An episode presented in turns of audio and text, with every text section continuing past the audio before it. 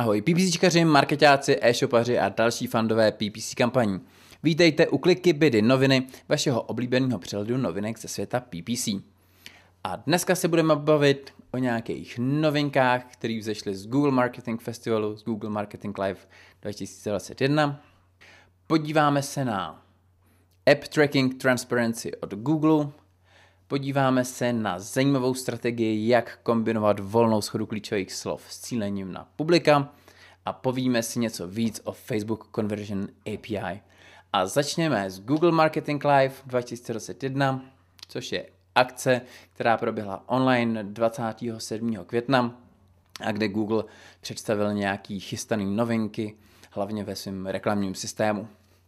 A některý z těch novinek už jsme tady zmiňovali, nejsou to žádný utajený žhavý noviny. Nicméně pojďme si připomenout ty nejdůležitější, pojďme si povídat o těch, který nám tady unikly.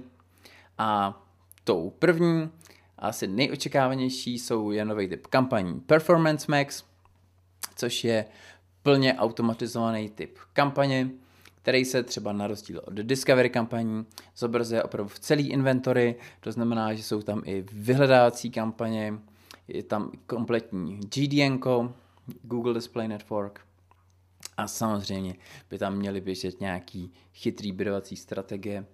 Takže je to zase další posun k nějaký plně automatizované kampani, eh, ke kampani, která by měla být chytřejší než klasická smarta z Google Ads, smartka z Google Ads Express. Eh, další novinky jsou statistiky nebo insighty v vašich Google Ads účtech. Je to tam jako další záložka hned pod upozorněníma, doporučeníma. Když jsem se díval do svých účtů, tak u některých odvětví, u některých účtů ještě žádný data nebyly, zatímco u jiných, třeba u hotelů, už ty insighty jsou. Každopádně určitě doporučuji se na to podívat, protože to není jenom schrnutí nějakých vašich dat, ale jsou tam i další data a insighty z celých dat Google, Google. Zjednodušeně řečeno je to, jsou to prostě takový insighty z Google Ads, doplněný o data z Google Trends. Věřím tomu, že se tam dají určitě najít nějaký zajímavý insighty, třeba o vývoji trhu, abyste mohli líp plánovat kampaně na další měsíce. Další novinkou jsou nějaký personalizátory reklam pro RSA reklamy. Personalizátory reklam eh, jsou nějaký feed s datama, který vy můžete automatizovaně vkládat do svých reklam na základě nějakých pravidel a do dneška to šlo jenom u klasických rozšířených textových reklam a nyní tuhle možnost máme i pro responsivní reklamy ve vyhledávání. Další novinkou jsou vlastně vlastní seznamy zákazníků, který by měly běžet od podzimu letošního roku možnost pracovat s Target ROAS u dalších typů kampaní, u kterých to dříve nešlo, třeba u videokampaní nebo Discovery kampaní. Nově Google nabízí taky možnost posílat mnohem více dat u konverzí, jako třeba hashovaný data přímo o zákazníkovi. Pokud pracujete v hotelovém průmyslu nebo zkrátka máte nějaké ubytování, tak určitě doporučuji sledovat novinky, protože zrovna pro hotely toho Google chystá celkem hodně. A stejně tak chystá i hodně funkcí pro local inventory, to znamená nějaký zboží, který je přímo na vašich pobočkách a který si lidi můžou vyzvednout osobně.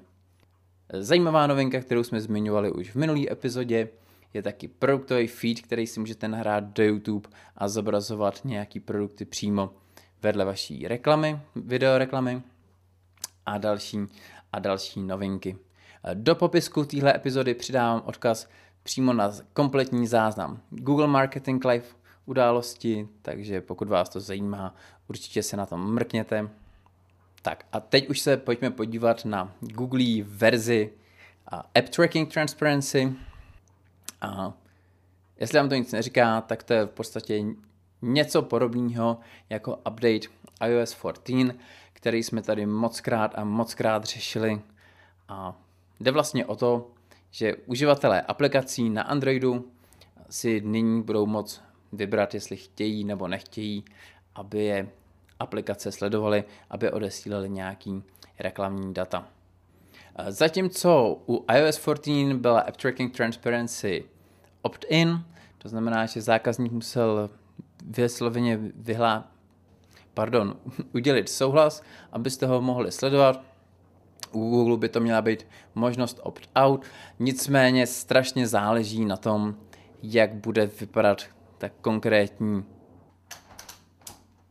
podoba, jak bude vypadat ten formulář, kde tenhle souhlas budete udělovat, protože z toho se samozřejmě odvíjí, kolik lidí se přidá, kolik lidí se z toho odebere. Nicméně dá se předpokládat, že verze Google bude taková mírnější a že zkrátka více lidí se nechá trackovat, zatímco u toho iOS je ten propad v datech od zákazníků výrazně vyšší. Tomuhle všechno, k tomuhle všemu dojde k začátkem příštího roku 2022 a problém to bude stejně jako u iOS 14 představovat hlavně pro nějakou atribuci konverzí, pro nějaký remarketing. Zkrátka bude nám tam chybět nějaký jednoznačný user ID, na základě kterého bychom mohli propojovat uživatele s těma akcemi, které se budou dít na našem webu. Tak a teď už se pojďme podívat na zajímavý tip na strategii kampaně. Článek, který vyšel na WordStreamu a který se věnuje volný schodě klíčových slov. A jestli v PPCkách nějakou dobu děláte, eh, tak máte zafixovanou volnou schodu jako absolutní zlo, protože dřív byla opravdu volná schoda hodně volná, přiváděla návštěvnost se spousty opravdu nerelevantních dotazů a bylo to velký, velký mrhání penězma. Nicméně v poslední době Google volnou schodu stále více tlačí a je to v podstatě taková, řekněme, doporučovaná schoda klíčových slov. A krom Google ji tlačí stále více a více PPC specialistů. A je to proto, že ta volná schoda už je dneska mnohem chytřejší a ta relevance těch vyhledávacích dotazů je mnohem lepší. Google se stále líp a líp daří odhadovat nějaký záměr a párovat ty klíčové slova tak, aby to pro vás dávalo smysl. Nicméně stále je to pořád trochu risk, stále i když je ta schoda čím dál chytřejší, tak na ní, nad ní nemáte moc kontrolu a proto mi přišla zajímavá strategie, kterou najdete v tomhle článku. A velice jednoduše řečeno jde o to, že kombinujete volnou schodu s nějakým cílením na publika, a to znamená, že máte opravdu jako hodně široký cílení těch klíčových slov a zároveň to osekáte o, na nějaký konkrétní cílení na konkrétní publikum. Je potřeba, aby to publikum bylo dostatečně velký, to znamená nějaký cílení na zájmy, nějaký in-market cílení. Určitě bych nedoporučoval kombinovat to s nějakým remarketingem. Jde o to, aby, protože v tomhle případě cílíte na nějaký průnik eh, dvou skupin, na průnik skupiny, která hledá tohle konkrétní klíčové slovo a zároveň je v té který audienci. Takže tahle metoda vám jednak umožní zvýšit si zásah cílením na volnější schodu a zároveň vám tam přináší nějakou další relevanci, protože cílíte jenom na konkrétní specifický publikum. A podle mě je to zajímavá strategie, kterou určitě budu zkoušet a opravdu se těším na nějaký první výsledky. A poslední věc, kterou bych tady chtěl trochu víc probladat, je Facebook Conversion API a na AdEspressu vyšlo pěkný a podrobný pojednání o tom, co Facebook Conversion API je, jak ho nastavit a čím se liší od Facebookového pixelu. A my jsme mluvili o Facebook Conversion API, už mluvili v tomhle podcastu, nicméně vzdali jsme to hodně letem světem, takže se na to pojďme podívat znovu a trochu víc hloubky. A nejdřív si teda řekněme, jaký je rozdíl mezi apíčkem a pixelem. A ten zásadní rozdíl není ani tak v povaze těch dat, jako v nějaký technice.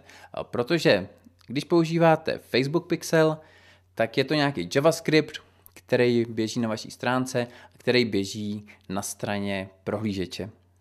Zatímco u Facebookového apíčka vy si sbíráte informace o těch událostí přímo někde na vašem serveru Probíhá to v nějaký, řekněme, hlubší vrstvě a na základě unikátního IDčka, který vám Facebook vygeneruje, vy pak tyhle události párujete k té konkrétní návštěvě, ke konkrétnímu kliku na reklamu a přes Facebook Conversion API právě tyhle data posíláte zpátky do Facebooku. A v praxi to znamená, že, že API není tak citlivý na právě iOS 14 update, nedá se zablokovat nějakým adblockerem, protože zkrátka neprobíhá přímo v prohlížeči, ale odehrává se to někde na pozadí data se odesílají ze serveru na serveru. Zatímco u Facebookového pixelu Facebook pároval události z pixelu přímo ke konkrétnímu Facebookovému uživateli, k jeho profilu, tak tady vlastně při každém kliknutí na reklamu vygeneruje nějaký náhodný unikátní ID a pak všechny události páruje k tomuhle jednomu kliku na reklamu. Takže by tam měla být určitá i věč, určitý větší soukromí pro uživatele. Byť osobně si myslím, že tohle soukromí je tak trochu diskutabilní a byť to v určitých ohledech ty uživatele anonymizuje, eh, tak v jiných ohledech to se obchází nějaký jejich, nějaký jejich přání nebejt trackovaní. Eh, nicméně pokud se rozhodnete používat Conversion APIčko, eh, není to o nějaký volbě mezi pixelem a APIčkem, tyhle z nástroje nejlíp fungují pospolu, v podstatě i nějakou podmínkou pro tvorbu APIčka je mít vytvořený pixel, jak to udělat konkrétně, najdete v článku, odkaz najdete zase v popisku. A než se s vámi rozloučím, eh, tak bych vás chtěl pozvat ještě k dalším dvou epizodám, které se na PPC podcast chystají. Eh, jednou z nich je speciál z PPC Campu, 11. PPC Campu, odkud jsem si odvezl spoustu novinek a spoustu typů a triků, co chci vyzkoušet a o který se s váma podělím. A další novinkou je chystaná epizoda s Kubou Kašparů, což je jeden z nejchytřejších a nejvíc advanced PPC specialistů, co znám.